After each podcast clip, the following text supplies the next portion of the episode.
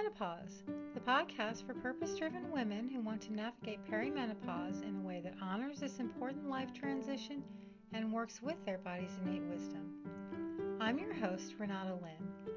I'm a clinical herbalist specializing in supporting women through perimenopause and beyond with herbal medicine and nature based self care practices. I'm here to offer reliable information and holistic approaches to help you through the changes and challenges of perimenopause.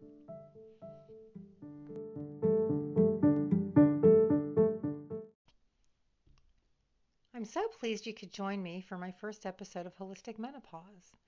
Since this is the first episode, I'd like to tell you a little about me, why I created Holistic Menopause, my vision for the podcast, and then have a general discussion about perimenopause and end with a tip to get you started in improving your symptoms and smoothing your transition. I'm a clinical herbalist. I've been in practice for about eight years. I studied at Maryland University of Integrative Health, where I earned a Master of Science in Therapeutic Herbalism, a Postmaster Certificate in Clinical Herbalism, and took several master's level courses in integrative nutrition. I also have a BS in chemistry from University of Maryland.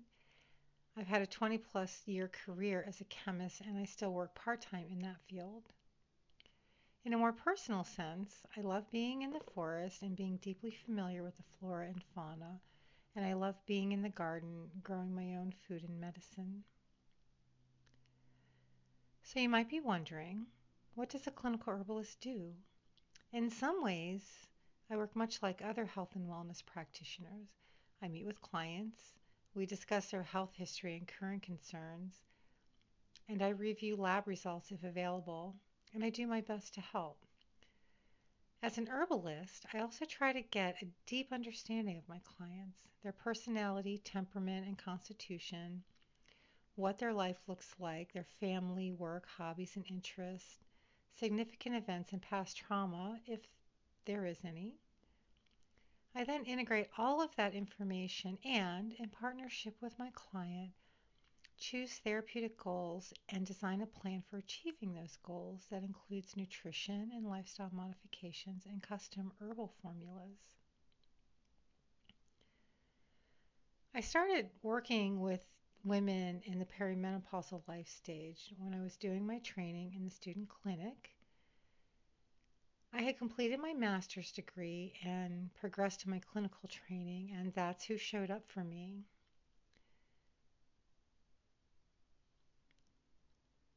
Through talking with women in the clinic then and now, several years later, and talking with women in the community and talking with friends, I found that the biggest frustration that women have about perimenopause is that nobody talks about it. There's a lack of information, a lack of discussion, and women often feel alone during what can be a very challenging time. Sometimes feeling confused and sometimes even feeling scared. So I created Holistic Menopause to offer reliable information about perimenopause from the lens that this is a natural transition in a woman's life and not a pathology or a dysfunction. And what I envision is a short form podcast with 10 to 15 minute episodes, each ded- dedicated to a topic related to perimenopause. My intention is to offer information about the experiences that you might expect, to touch on what might be going on in your body and why you might be having these experiences, what is not a normal part of perimenopause, and when you might want to seek care. I'll also offer dietary and lifestyle approaches and herbal strategies for easing symptoms and for building a strong foundation of wellness to carry you into the future.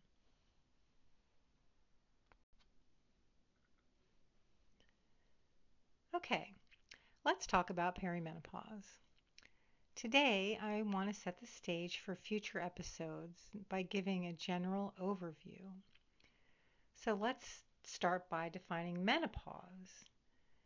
Menopause is a single event, it is a cessation of menstruation, and you can only know in retrospect that it has occurred.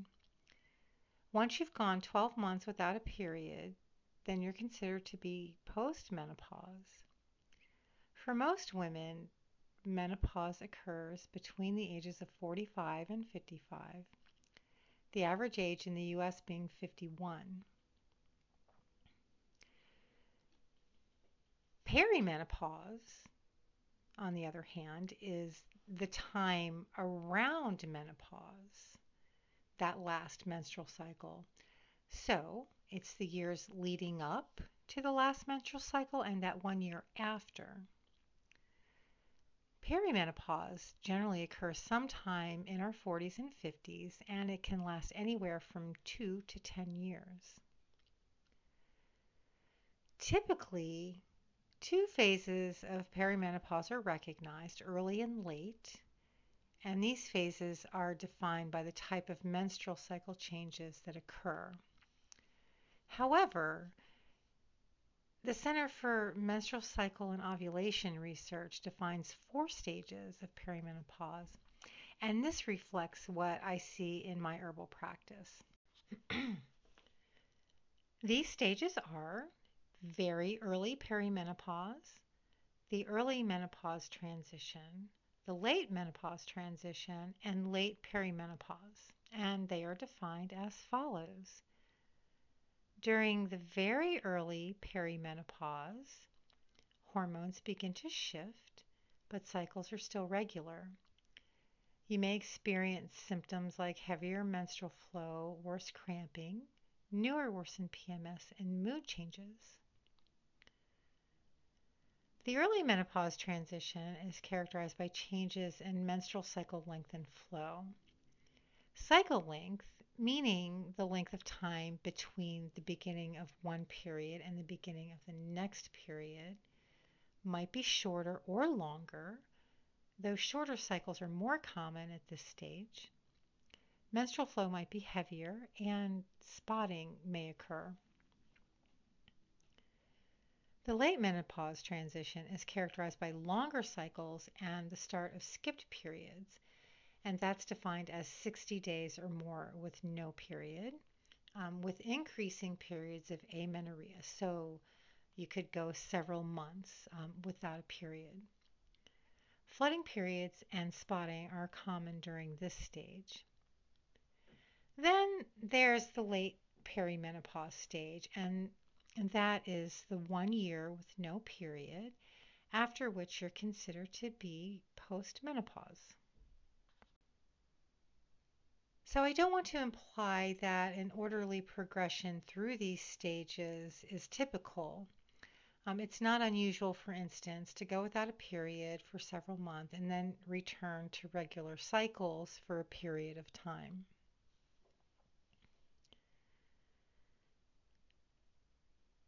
As we approach menopause, the levels of our reproductive hormones begin to shift. Several hormones are affected but most of the symptoms we experience are due to the changes in estrogen and progesterone. Estrogen and progesterone are produced primarily in the ovaries as part of the ovulatory cycle. And in the years approaching menopause, ovarian function can become erratic, and the number of anovulatory cycles, menstrual cycles where ovulation does not occur, increases. As a result, estrogen and progesterone decline, but with a lot of fluctuation. This fluctuation is related to ovarian function and whether or not ovulation occurs, as well as changes in the responsiveness of the hormonal feedback mechanism that regulates the menstrual cycle. So, levels of estrogen and progesterone can become quite erratic and often estrogen and progesterone become out of balance. So, as I mentioned, many of, of, our perimenopausal symptoms are due to the decline and fluctuation of estrogen and, and changes in estrogen progesterone balance. And because estrogen is active throughout our bodies, a wide variety of symptoms are possible. So, the most common symptoms that clients seek my help for mood changes, anxiety in particular, but also irritability and depression, and sometimes frequent cycling through those moods. Uh, then there's hot flashes and night sweats, um, sleep disturbances, and heavy bleeding. Um, other symptoms that I hear about regularly are heart palpitations, brain fog, urinary incontinence, and vaginal dryness. And because estrogen is active throughout our bodies, other symptoms like digestive changes, muscle aches, and more are possible. In terms of overall health, estrogen has important roles in, among other things, bone health, cardiovascular health, and brain health, which is why our risk factors in these areas change at this life stage. And I'll talk about how to support your health in these areas in future episodes. Now, I don't want you to be alarmed at this list of symptoms and health concerns. First of all, it's unlikely that any one individual will experience all of these symptoms, and certainly not all at the same time. In fact, I think I've never seen that. Second, nutrition, movement, and other lifestyle factors and herbal medicine can have a profound influence on perimenopausal symptoms and our overall health and wellness. And that's really great news because there's a lot that you can do to feel vital and healthy during this life stage and to support your health and well being in general. I also believe that the symptoms that a person experiences during perimenopause are vital clues from their body about the kind of support that it needs.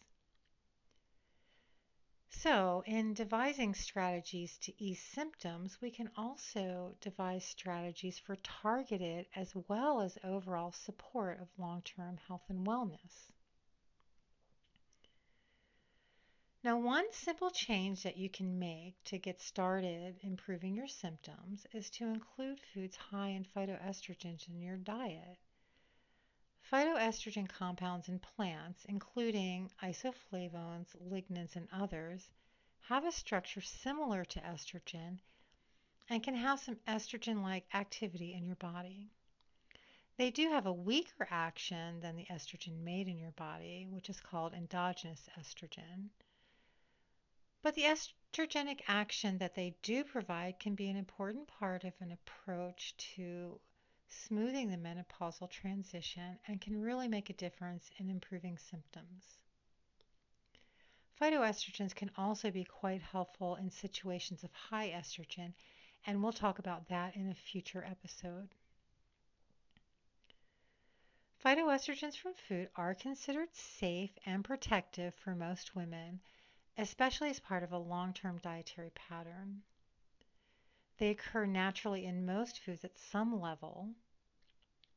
Some particularly good sources include soy, like tofu and tempeh, um, legumes like lentils and beans, and flax seeds. Um, these are all good options.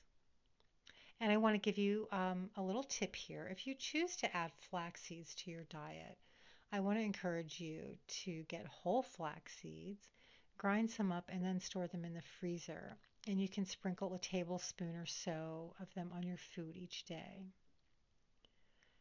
Now, all of these foods have a host of other benefits, like providing a wide array of vitamins and minerals and fiber, and supporting a healthy microbiome, which it turns out is extremely important to pretty much all aspects of our health and well being. So today we went through a general overview of perimenopause and its stages, talked a little about the hormonal changes and symptoms that might occur, and talked about the benefits of phytoestrogen-rich foods. So I really want you to remember that perimenopause is a natural transition and it does have its challenges. And I want you to know that there is a lot that you can do holistically to ease symptoms make the transition smoother, and support your overall health and well being.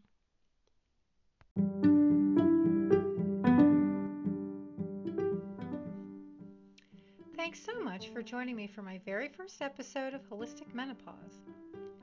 You can follow Holistic Menopause on Spotify, Google Podcasts, and more podcast platforms.